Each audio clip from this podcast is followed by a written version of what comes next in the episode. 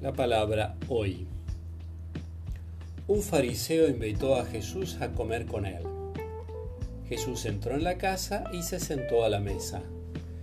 Entonces una mujer pecadora que vivía en la ciudad, al enterarse de que Jesús estaba comiendo en casa del fariseo, se presentó con un frasco de perfume y colocándose detrás de él, se puso a llorar a sus pies y comenzó a bañarlos con sus lágrimas. Los secaba con sus cabellos, los cubría de besos y los ungía con perfume. Al ver esto el fariseo que la había invitado pensó, si este hombre fuera profeta sabría quién es la mujer que lo toca y lo que ella es, una pecadora.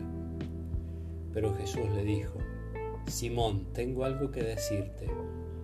Di, maestro, respondió él. Un prestamista tenía dos deudores. Uno le debía 500 denarios, el otro 50. Como no tenían con qué pagar, perdonó a ambos la deuda. ¿Cuál de los dos lo amará más? Simón contestó, pienso que aquel a quien perdonó más. Jesús le dijo, has juzgado bien. Y volviéndose hacia la mujer, dijo a Simón, ¿ves a esta mujer? Entré en tu casa y tú no derramaste agua sobre mis pies. En cambio ella los bañó con sus lágrimas y los secó con sus cabellos. Tú no me besaste. Ella en cambio desde que entré no cesó de besar mis pies.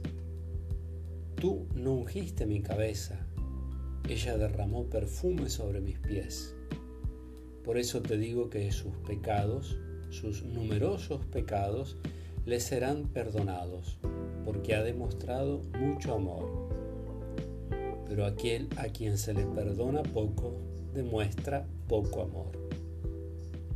Después dijo a la mujer, tus pecados te son perdonados.